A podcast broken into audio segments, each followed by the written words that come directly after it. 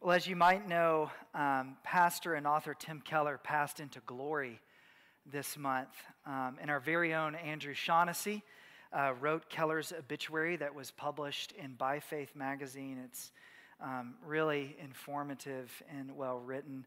Um, there, uh, Andrew notes that Keller was born in Allentown, Pennsylvania in 1950. He became a Christian during college through uh, InterVarsity Christian Fellowship and soon after that just became a voracious reader of the Christian classics that ultimately led uh, to his theological uh, education. And following seminary, he began pastoring West Hopewell Church in Hopewell, Virginia, a congregation where he served for nine years. And then in 1989, the Kellers decided to make this consequential move to New York City to plant a church. And in Keller's obituary, Andrew notes that the Big Apple was more dangerous back then, a gritty mission field beset by crime, money, and skeptics. Less than 1% of the population identified as evangelical Christians at the time. 1989, Redeemer started with 50 members, and some 10 years plus later, uh, they grew to 3,000 uh, people that were a part of the Redeemer community. We're on like year eight here at Oaks Parish, so we're getting close to those sorts of numbers. it's an understatement uh, to say that Keller's legacy is profound. Through the ministry of Redeemer Church, a number of initiatives were launched around church planting, uh, faith and work, mercy ministry, not only for Manhattan, but the entire global community. Keller, of course, authored a number of books, including Reason for God, which is an introduction for skeptics, in particular to Christianity. Prodigal God, most recently, Forgive, which is a powerful book on the nature of biblical forgiveness. Some have called him the C.S. Lewis of our generation. And for many of us, uh, we drank the Keller Kool Aid, right? He inspired a generation of urban church planters who recognized through sociological research that cities had an outsized influence on the broader culture. Keller had a particular knack for understanding presuppositional thought. Presuppositional examination moves past mere action and goes under the hood to examine that thinking that's generating the action. And that was Keller's magic. It was like the stuff of Jedi's, you know. These are not the droids you're looking for, sort of thing. One technique and one way that he did this was to talk about two different ways of living. There was a ditch on the right side of the road and a ditch on the left side of the road, but the gospel in Jesus Christ provides us with an imaginative third way of living. And it just so happens this morning that we find all sorts of pairs in Acts chapter 19 that gives us an imaginative vision for a third way of living. So, in some sense, what I'm about to say in Acts 19 is an ode to Tim Keller. Uh, in other ways, it reveals why the community of the church is so central to the life of faith, which is why we're studying Acts in the first place. So, we're going to first find two groups of disciples that's going to lead us to the discovery of two kinds of gods. And then finally, we're going to look at two ways of living that give us this imagination for a third way. So let me pray and just ask Jesus to go before us. Lord Jesus, we thank you that you have spoken in these scriptures, and these scriptures speak to us still. So we pray, give us eyes to see and ears to hear we pray this in your name. Amen. Well, first in Acts 19, we find two groups of disciples. The first group is described as the disciples of John the Baptist. And we find out that Apollos, one of the up and coming leaders in the church that we were introduced to last week in Acts 19, has moved from Ephesus across the Aegean Sea to Corinth, while Paul has done just the opposite. He's left Corinth in Acts 18, traveled to a variety of towns, including Jerusalem, and now he's back in Ephesus. And someone last week requested a map, And when you make requests here at Oaks Parish for sermons, you get it. You get your requests. So here's a map. You can kind of see Paul's orbit. He's moving counterclockwise in this loop. And people talk about, you know, three, maybe four of Paul's missionary journeys. It really amounts to this. He's just going in orbit counterclockwise, like over and over and over again uh, across the Mediterranean. And eventually he spins out of it to Rome, which is where we'll find him at the end of the book of Acts. It's in Ephesus that Paul runs into some disciples, and we find out that they are people who began following Jesus really through the ministry of John the Baptist. And you might remember the ministry of John the Baptist. John was a prophet living out in the wilderness of Judea, proclaiming a message of preparation for the Jewish Messiah. And he ate locusts and honey, kind of bedraggled clothing.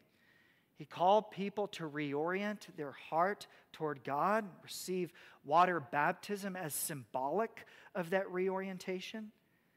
He was something akin to Jimi Hendrix playing the national anthem at Woodstock at 9 a.m. I mean, it was a thing. It was arresting. It was a voice. It was a countercultural moment. And for us here in our modern era, he was an out there kind of guy. But for first century Judaism, there existed this fervor and this angst among the Jewish people. God had made promises to redeem his people from exile. But the people of God were living under the jackboot of Rome. It was anything but deliverance. And so, in the midst of that restlessness, this societal angst, John came along and declared, Prepare the way of the Lord and people responded.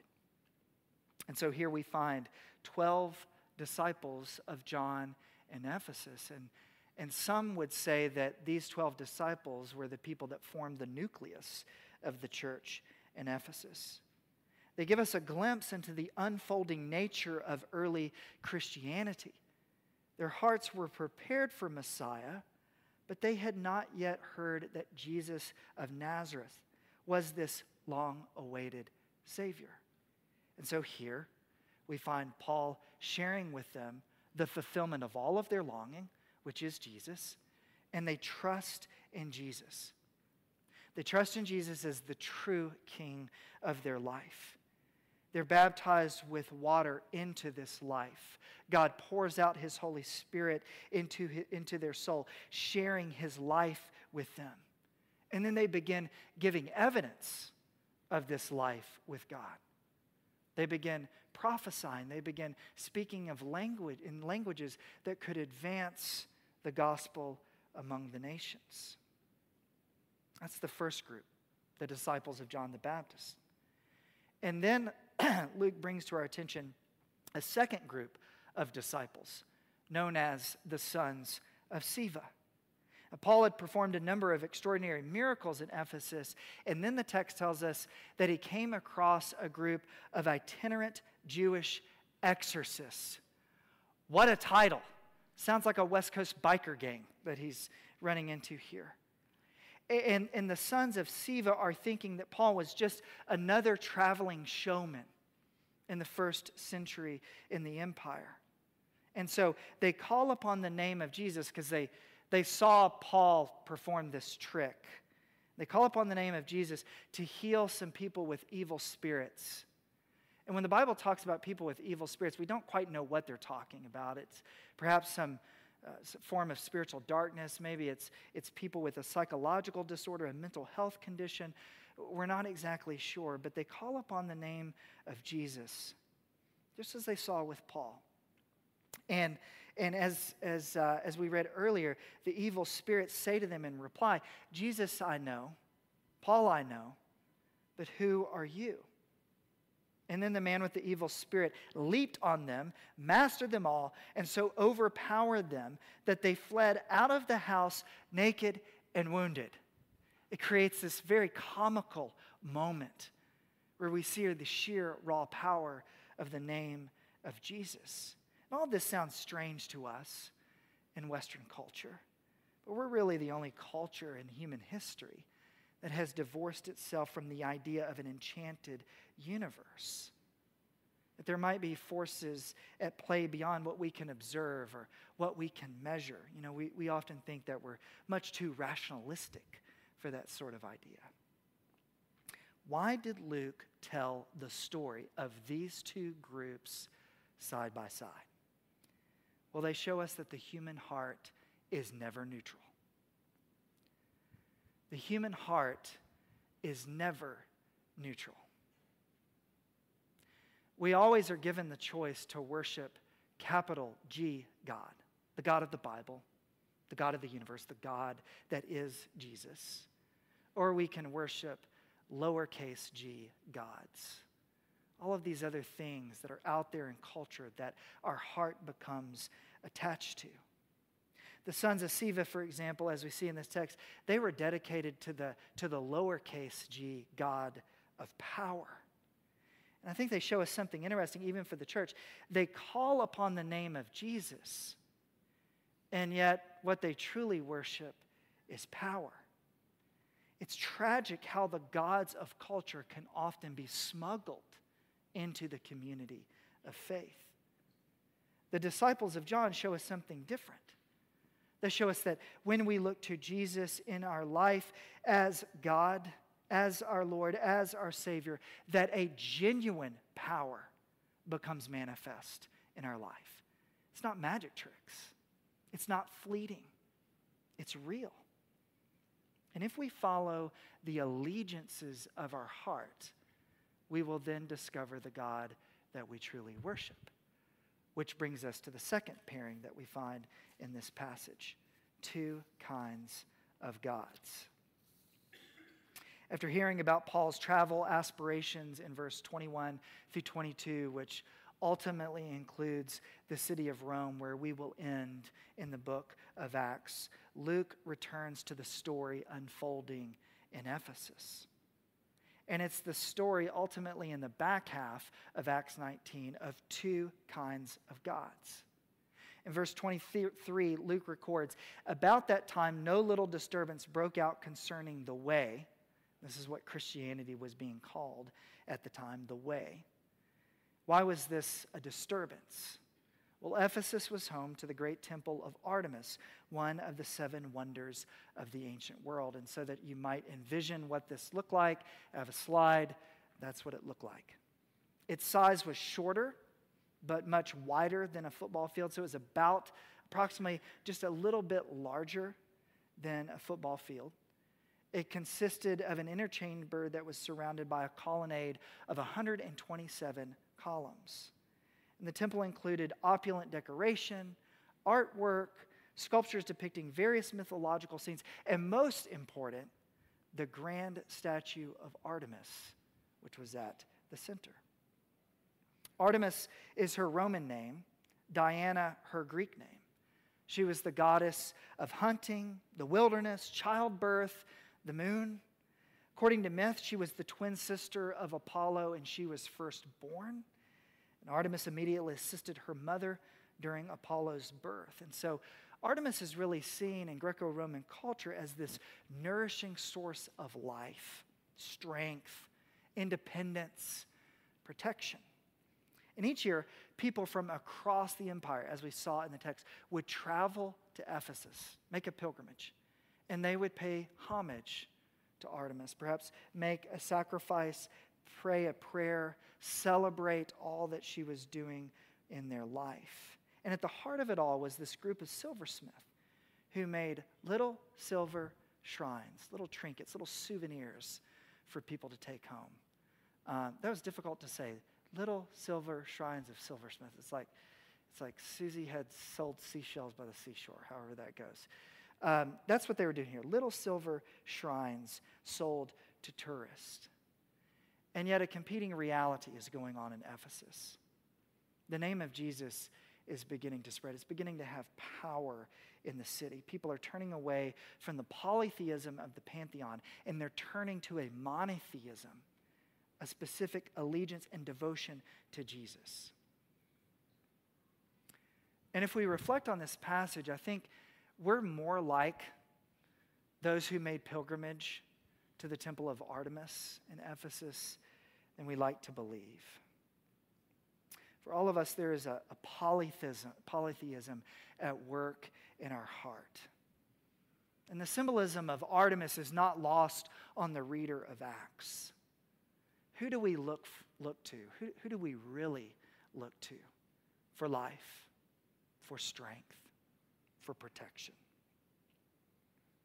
And so these two kinds of gods, Artemis and Jesus, they ultimately direct us to two ways of living.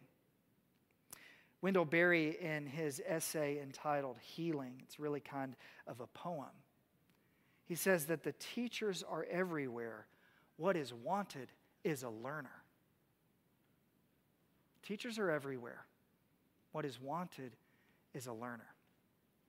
That's profound. If you think about our life, you can ask yourself the question what is life teaching me about what's really going on in my heart? About who I'm truly dedicated to? Is it, is it Jesus or is it somebody else? So many times, just in our spirit of independence, we think we've got life figured out.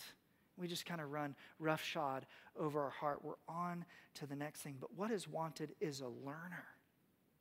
And so notice the difference in the way of life between Artemis and Jesus.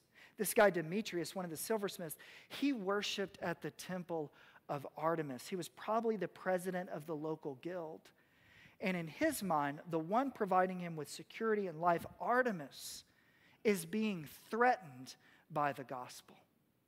And notice where that worship of Artemis leads it leads to fear, to anxiety, to anger. In the broader city, the broader culture, it's a culture that's filled with panic, with chaos, with turmoil. And this is how life always is with false gods. Tim Keller, in his book Counterfeit Gods, says that idols give us a sense of being in control, and we can locate them by looking at our nightmares. What do we fear most? That's fascinating. It's like this, this way of life with the false gods, it's, it's almost teaching us to reject it. The statue of Artemis that sat in the center of the temple was nothing more than a stone that, according to myth, had fallen out of the sky. It was like a divine meteorite. But it never spoke, it never really heard the prayers that were lifted up. It could never really induce change. Artemis was always requiring sacrifice and pilgrimage, but never providing certainty. And interestingly enough, the temple of Artemis today is nothing more than a few pillars in a swamp. That's the way it is with the false gods. In contrast, Paul worshiped at the temple that is Jesus. And notice how authors like the author of Hebrews talk about the temple that is Jesus. That God came here on earth, had ministry among us, gave his life sacrificially on the cross, was resurrected in the power of the Spirit, ascended in that victory to the right hand of God, where he dwells in a heavenly tabernacle. And if we find our life in Jesus, we find our life there. He is our temple. Artemis, according to mythology, was a divine being that acted like a temperamental human, almost like a child. But in contrast, Jesus was a human being who was the very nature of God.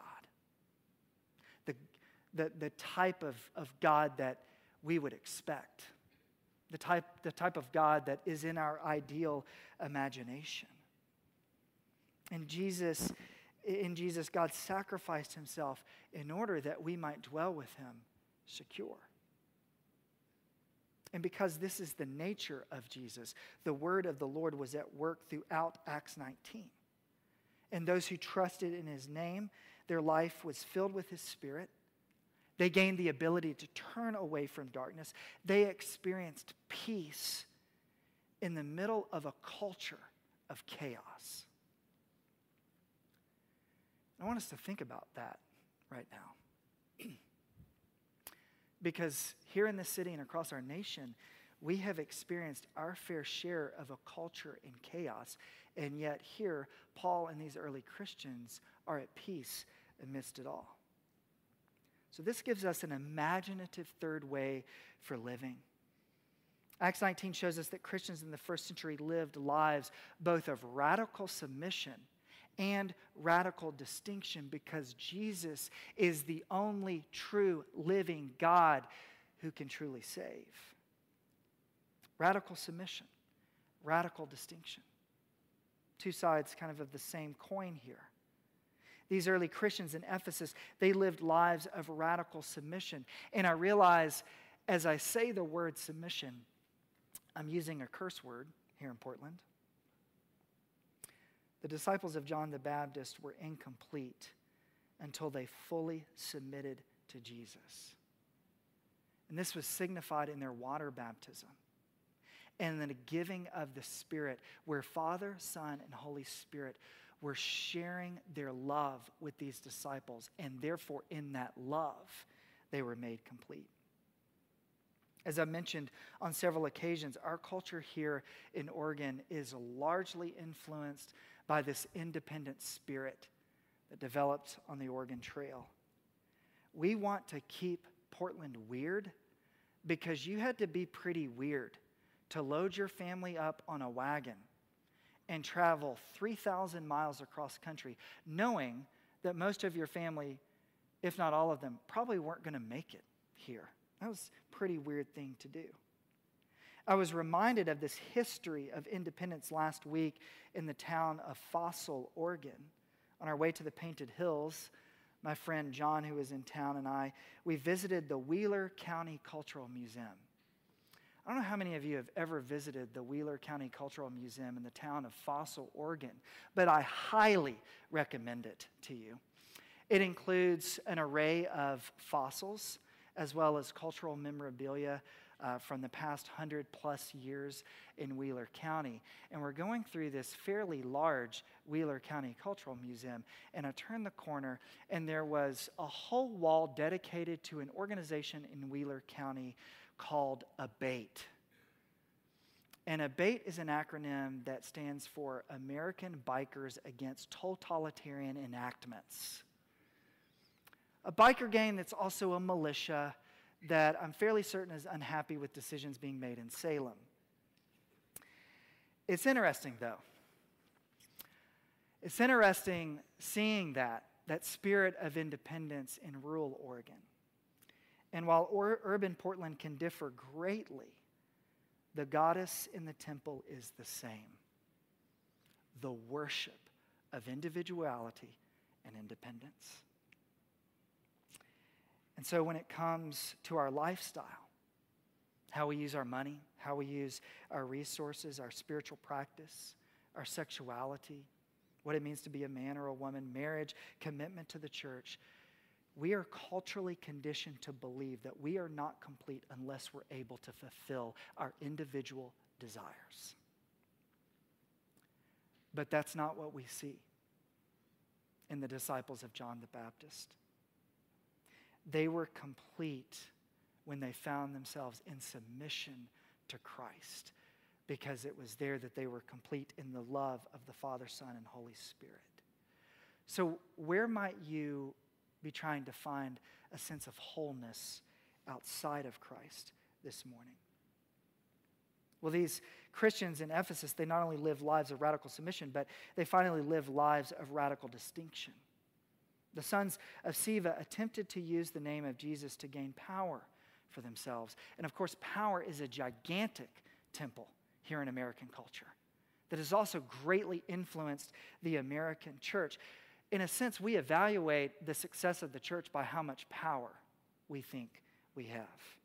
And this desire for power has led to toxicity amongst church leaders and created toxic church cultures. And that same desire for power has le- led at least parts of the American church to believe that unless Christians have political power, then all is lost.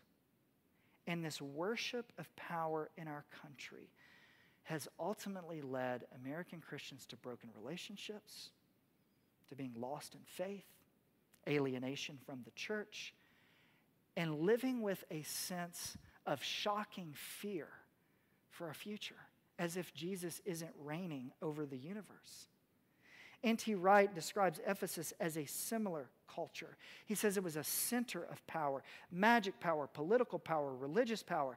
And Paul's ministry demonstrated that the power of the name of the Lord Jesus was stronger than all of them.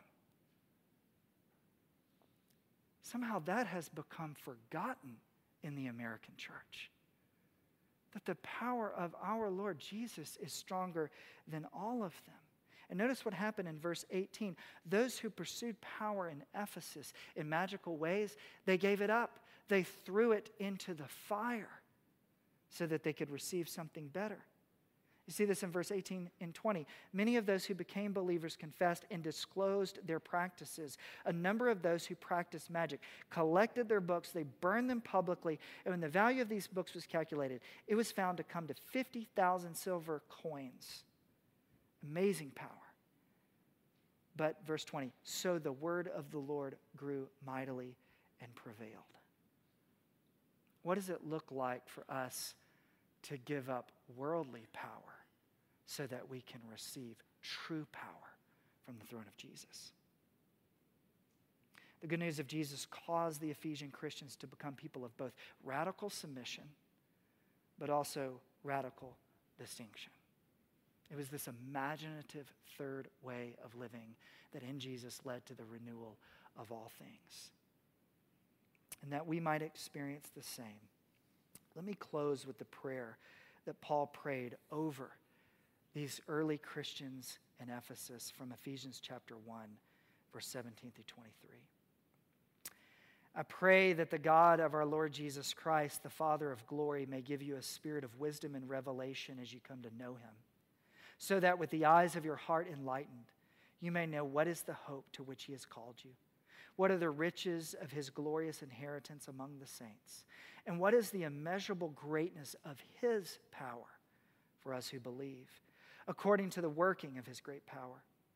God put this power to work in Christ when he raised him from the dead and seated him at his right hand in the heavenly places, far above all rule and authority and power and dominion and above every name that is named, not only in this age, but also in the age to come. And he has put all things under his feet and has made him the head over all things for the church, which is his body, the fullness of him who fills all in all. Amen.